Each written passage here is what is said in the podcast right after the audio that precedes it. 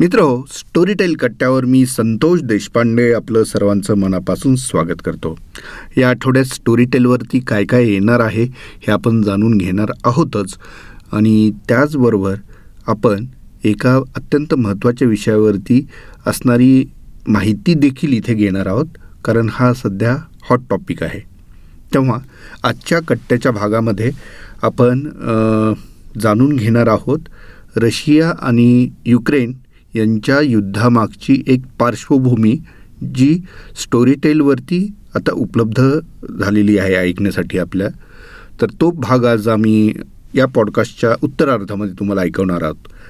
तत्पूर्वी तुम्हा सर्वांना मी मराठी राजभाषा दिन जो सत्तावीस फेब्रुवारी रोजी साजरा केला जातो त्याच्या तुम्हा सर्वांना मनापासून शुभेच्छा देतो. लाभले आम्हास भाग्य बोलतो मराठी जाहलो खरेच धन्य ऐकतो मराठी. आता हे जे सुरेश भटांच्या या ज्या ओळी आहेत तर त्यातलं ऐकतो मराठी हे जे आहे ना हे आपल्याला अत्यंत तंतोतंत लागू होतं. म्हणूनच या राजभाषा दिनानिमित्त मराठी राजभाषा दिनानिमित्त मराठी साहित्याचा भरपूर आस्वाद तुम्ही घ्यावा घेत राहावा. श्राव्य माध्यमातून तो घेण्याचा एक अनुभव तुम्ही जरूर घ्यावा. आणि इतरांनाही तो तुम्ही सांगावा शेअर करावा. नाही का? शुद्ध मराठीत बोलायचं तर. तर असू देत. तर मराठी राजभाषा दिनानिमित्त तुम्हा सर्वांना शुभेच्छा देत असतानाच या आठवड्यामध्ये स्टोरी टेलमध्ये काय काय येणार आहे ते मी तुम्हाला सांगणार आहे. सर्वप्रथम सत्तावीस तारखेला म्हणजे परवा दिवशी तुम्हाला दर्शन ज्ञानेश्वरी हे अत्यंत वेगळं पुस्तक ऐकायला मिळणार आहे. विग कानिटकर प्रसिद्ध लेखक यांनी लिहिलेलं हे ज्ञानेश्वरीचं दर्शन आपल्या सर्वांना नक्की आवडेल. ज्ञानेश्वरीतील आशयाप्रमाणेच त्याच्यात दडलेलं भाषेतील सौंदर्य उपमा अलंकार यांचं एक अपूर्व जे मिलाफ किंवा अपूर्व संगम यांचा जो पाहायला मिळतो तो याच्यामध्ये व्यक्त होतो. म्हणून ऐकायला अजिबात चुकवू नका दर्शन ज्ञानेश्वरी. हे आपल्याला राहुल सोलापूरकर यांच्या आवाजात ऐकायला मिळणार आहे. मित्रांनो सत्तावीस तारखेलाच आणखी एक पुस्तक तुम्हा सर्वांना आवडेल असं येतं आहे. त्याचं नाव आहे कायद्याचे हात. सुहास शिरवळकर खूप मोठ्या संख्येने त्यांचे फॅन्स आहेत आणि इथे स्टोरी टेलवरही अक्षरशः अगणित लोकांना सुहास शिरवळकरांच्या कथा ऐकायला सतत ऐकायला आवडतात. तर त्यांच्यासाठी ही एकदम सुवार्थ आहे. कायद्याचे हात आता स्टोरी टेलवरती येत आहे. आणि आता हे कायद्याचे हात ही जी त्यांची कादंबरी त्यात नेमकं आहे काय? तर आम्रपाली नावाची एक प्रसिद्ध नर्तिका शो करायला जात असताना होल्डअप केली जाते. होल्डअप करणारा माणूस तिला एके ठिकाणी सोडायला सांगतो. ती सोडते आणि विसरूनही जाते. पण त्यानंतर सुरू होतं एक रहस्य नाट्य. ते आम्रपालीला फाशीपर्यंत पोहोचवणार का? नक्की काय असं घडतं? या सगळ्या प्रश्नांची उत्तरं अर्थातच एकच जण देऊ शकतो. तो म्हणजे बॅरिस्टर अमर विश्वास. आता सुभाष शिरवळकरांचं सस्पेन्स थ्रिलर अनुभवणं काय असतं हे मी तुम्हाला वेगळं सांगायला नको. तेव्हा तुमची उत्सुकता फारशी आता ताणत नाही आणि सुहास शिरवळकर यांनी लिहिलेल्या कायद्याचे हात या पुस्तकासाठी कुणाल आवळे यांनी आवाज दिलेला आहे. हे पुस्तक तुम्ही जरूर ऐका सत्तावीस तारखेला. मित्रांनो एक मार्च रोजी तुम्हाला आणखी एक अत्यंत वेगळ्या प्रकारचं पुस्तक ऐकायला मिळणार आहे. पुस्तक नव्हे ही तर खरं तर एक प्रकारचं ज्याला आपण ऑडिओ डॉक्युमेंटरी म्हणू तशीच आहे.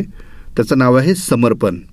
विक्रांत बापट यांचा हा जीवन संघर्ष आहे पण हा सगळा संघर्ष आहे एका कॉजसाठी एका कारणासाठी एका उदात्त ध्येयासाठी. ते म्हणजे रुग्णसेवेसाठी म्हणजे जिथे लोकांना सेवा उत्तम वैद्यकीय सेवा उपलब्ध नाही आहे अशा ठिकाणी अशा रिमोट ठिकाणी एक उत्तम दर्जाचं रुग्णालय उभं करणं रुग्णसेवा त्यांना देणं यासाठी लोकसहभागातून टिटवळ्यासारख्या ठिकाणी काही करता येऊ शकतं का असा एक विषय त्यांच्या मनात आला आणि या व्यक्तीने आपल्यासारख्या समविचारी लोकांना एकत्र करून अत्यंत संघर्षातून अविरत परिश्रमातून हा प्रकल्प पुढे नेला आणि उत्तम दर्जाची आरोग्यसेवा आता तेथील लोकांना मिळते आहे सर्वसामान्य लोकांना. आणि त्याचीच ही एक रंजक कहाणी आपल्याला ऐकायला मिळणार आहे. नुसतीच रंजक नाही तर ते तितकीच प्रेरणादायी देखील आहे. आणि हे पुस्तक ऐकताना तुम्हाला निश्चित जाणवेल. ऐका समर्पण विक्रांत बापट आणि याला आवाज दिलेला आहे उदय सबनीस.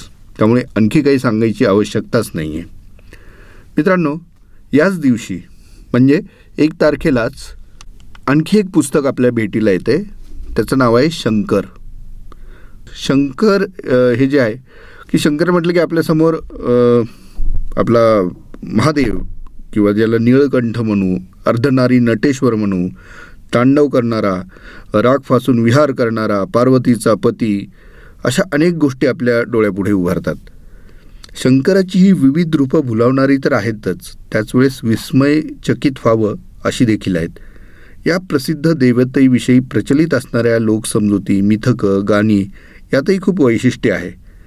आता शंकराच्याच या विविध रूपांचा लोकसमजुतींचा वेध घेणारं चिकित्सा करणारं नमिता गोखले यांनी लिहिलेलं हे पुस्तक शंकराकडे पाहण्याचा एक वेगळा दृष्टिकोन तुम्हाला देतं.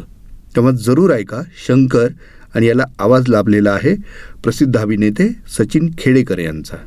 याचबरोबर मित्रांनो दोन तारखेला म्हणजे दोन मार्च रोजी संजय सोनोनी यांनी लिहिलेलं थोर तत्त्वज्ञ महाराणी अहल्यादेवी होळकर हे पुस्तक तुम्हाला ऐकायला मिळणार आहे.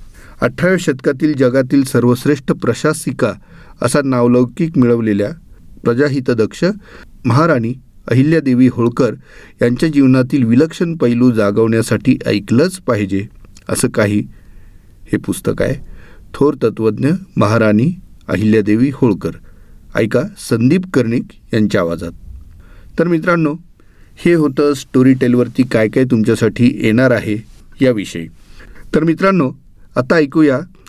रशिया विरुद्ध युक्रेन हे जे आता युद्ध चालू आहे कदाचित हा पॉडकास्ट ऐकतानाही ते युद्ध चालूच असेल याच विषयाला धरून नुकताच एक माहितीपर पॉडकास्ट आपण प्रसारित केला होता. त्याचं शीर्षक आहे अख्ख्या युरोपला वेठीला धरणारा सीमावाद.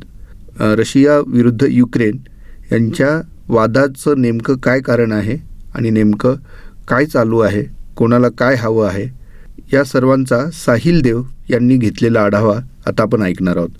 ज्यांना रशियाविरुद्ध युक्रेन हे जे आता युद्ध चाललेलं आहे त्याची थोडीशी पार्श्वभूमी समजून घ्यायची असेल युद्ध सुरू होण्याच्या आधी स्टोरीटेलवर हे रिलीज झालेलं पुस्तक आहे किंवा स्टोरीटेलवर रिलीज झालेला हा पॉडकास्ट आहे तो आता आपणा सर्वांच्या माहितीसाठी आम्ही पुन्हा एकदा प्रसारित करतो आहोत आजच्या स्टोरीटेल कट्ट्यावरती. तर मित्रांनो आता मी आपला निरोप घेतो. आणि पुन्हा एकदा आपणा सर्वांना माय मराठीचा जागर करण्याची संधी आपणा सर्वांना ज्या दिवसांनी मिळते ज्या दिवसामुळे मिळते त्या मराठी राजभाषा दिनाच्या पुन्हा एकदा शुभेच्छा देतो आणि आजचा स्टोरीटेल कट्ट्याचा हा पूर्वार्ध संपवतो. धन्यवाद. आता ऐका रशिया विरुद्ध युक्रेन अख्ख्या युरोपला वेठीला धरणारा सीमावाद नेमका काय आहे याविषयी.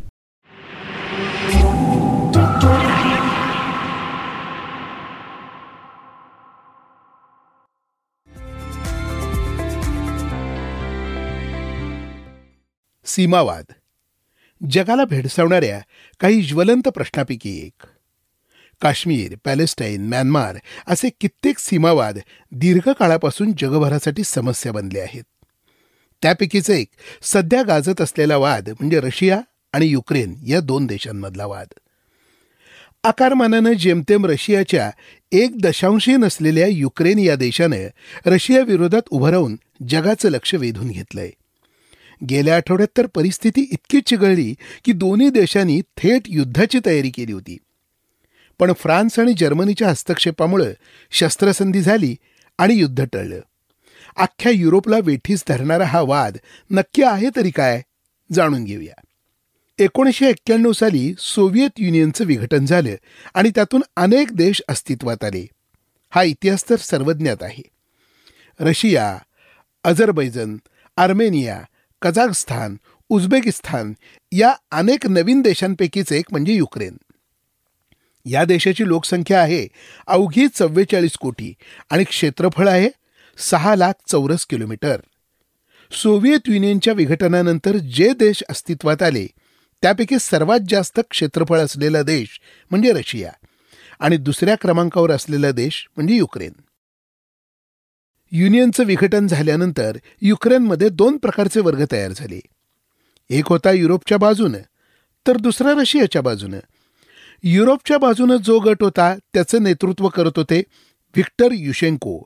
आणि जो गट रशियाचं समर्थन करत होता त्याचं नेतृत्व होतं व्हिक्टर यानाकोविच यांच्या हाती. दोन हजार चार साली युक्रेनमध्ये निवडणुका झाल्या तेव्हा रशियाचे खंदे समर्थक व्हिक्टर यानाकोविच यांचा विजय झाला. मात्र कालांतरानं त्यांच्यावर मोठ्या प्रमाणात भ्रष्टाचाराचे आरोप झाले आणि त्यामुळं त्यांचं सरकार पडलं. त्यानंतर झालेल्या दोन हजार पाचच्या निवडणुकीत विक्टर युशेंको यांचा विजय झाला. पण त्यांच्या कार्यकाळात युक्रेनची अर्थव्यवस्था कोसळली. या परिस्थितीचा अप्रत्यक्ष फायदा व्हिक्टर यानाकोविच यांना होऊन ते सत्तेवर परतले. खरं तर त्यावेळी युक्रेनची अर्थव्यवस्था कोसळण्यामागं खरं कारण होतं नैसर्गिक वायू.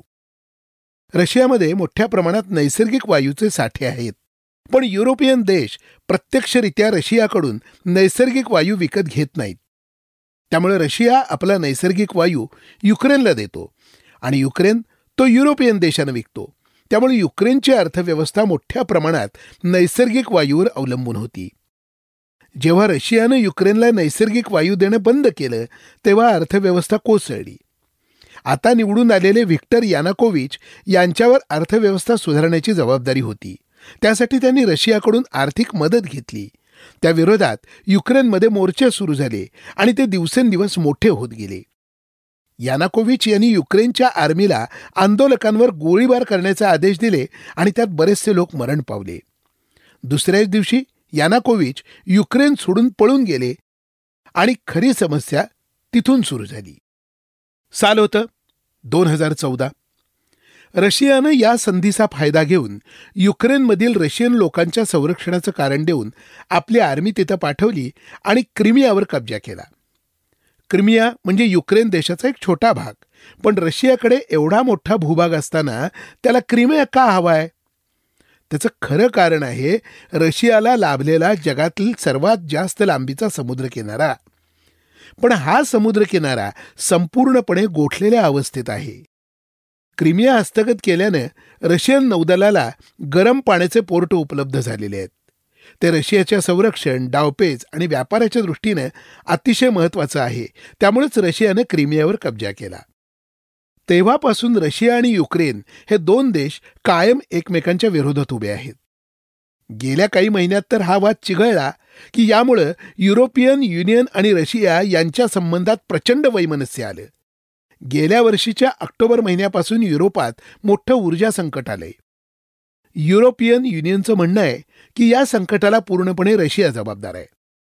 इथे एक लक्षात घ्यायला हवं की रशियाकडून युरोपीय महासंघातील देशांमध्ये पुरवठा केल्या जाणाऱ्या वायू इंधनापैकी सुमारे वीस टक्के वायू इंधन यमल युरोप पाईपलाईनद्वारे होते. आणि ही वाहिका बेलारूसमधून जाते. त्यामुळे ऐन हिवाळ्यात आणि चौथ्या कोविड लाटेच्या संकट काळात जर बेलारूसचे राष्ट्राध्यक्ष लुकाशेन्को यांनी एकतर्फी कारवाई केली तर त्यामुळे संपूर्ण युरोपमधील ऊर्जा संकट आणखी तीव्र होईल. या सगळ्यात युक्रेननं उचललेलं आणखी एक पाऊल महत्वाचं ठरलं. रशियाला धडा शिकवण्यासाठी युक्रेननं पाश्चिमात्य देशांशी जवळीक केली. तसंच नॉर्थ अटलांटिक ट्रिटी ऑर्गनायझेशन अर्थात नाटो या सैनिकी सहकार्य संघटनेशी केलेली सलगी रशियाला चांगलीच जिव्हारी लागली. यापूर्वी अमेरिकेनं एकेकाळी सोव्हिएत महासंघाचा भाग असलेले पोलंड लिथुआनिया एस्टोनिया आणि लॅटव्हिया या देशांना नाटोमध्ये सहभागी करून घेत रशियावर कुरघोडी केली होती. सोव्हिएत महासंघाचा सामना करण्यासाठी एकोणीसशे एकोणपन्नासमध्ये स्थापन करण्यात आलेल्या नाटोचे जगभरातील तीस देश सदस्य आहेत. नाटोच्या नियमानुसार या संघटनेतील सहभागी देशावर आक्रमण हे संपूर्ण संघटनेवरील आक्रमण मानून आक्रमणकर्त्या देशाला प्रत्युत्तर दिलं जातं. युक्रेन हा सध्या नाटोचा सदस्य नसला तरी नाटो युक्रेनच्या बाजूने युद्ध करण्यासाठी शस्त्रसज्ज आहे. रशियाला नेमकी हीच भीती आहे. रशियानं नाटोला युक्रेनच्या भूमीचा वापर रशियाच्या विरोधात न करण्याची चेतावणी दिली आहे. त्यामुळे नाटो आणि रशिया यांच्यातही सध्या चांगलाच तणाव निर्माण झाला आहे. युरोपियन युनियनचे बरेच सदस्य देशही रशियाच्या विरोधात आहेत. त्यामुळेच रशिया युक्रेन वादाची व्याप्ती मोठी आणि गुंतागुंतीची होऊन बसली आहे रशियानं युक्रेनच्या सीमेवर एक लाखाचं सैन्य उभे केल्यानंतर अमेरिका ब्रिटन आणि कॅनडा यांनीही युक्रेनला शस्त्रास्त्र पुरवून दंड थोपटले. दुसरीकडे नाटोही शस्त्रसज्ज होऊन युक्रेनच्या बाजूने उभे ठाकले. त्यामुळे कुठल्याही क्षणी युद्धाचा भडका उडण्याची शक्यता निर्माण झाली आणि अखेर गेल्या आठवड्यात रशियानं आपलं सैन्य युक्रेनमध्ये घुसवलं. अमेरिका आणि रशिया हे दोन देश समोरासमोर आले तर त्यातून होणारा विध्वंस दुसऱ्या महायुद्धापेक्षाही भयानक असेल असं जाणकार म्हणतात. त्यामुळे रशिया आक्रमक झाल्यानंतर संपूर्ण जगातच भीतीचं वातावरण होतं. पण फ्रान्स आणि जर्मनी या दोन्ही देशांनी केलेल्या यशस्वी मध्यस्थीनंतर रशियानं सैन्य मागं घेत शस्त्रसंधी केली आणि हे संकट टळलं. हे सगळं ऐकून तुम्हालाही काही प्रश्न पडले असतील. एकतर मध्य पूर्वेतील देशांच्या संघर्षात अमेरिका इतका रस का घेते? आणि दुसरा महत्त्वाचा प्रश्न म्हणजे रशिया आणि अमेरिका यांच्यातलं शीतयुद्ध संपल्यानंतरही हे दोन देश एकमेकांच्या विरोधात का उभे राहत आहेत या आणि अशाच अनेक प्रश्नांची उत्तरं घेऊन पुन्हा भेटूया पुढच्या आठवड्यात.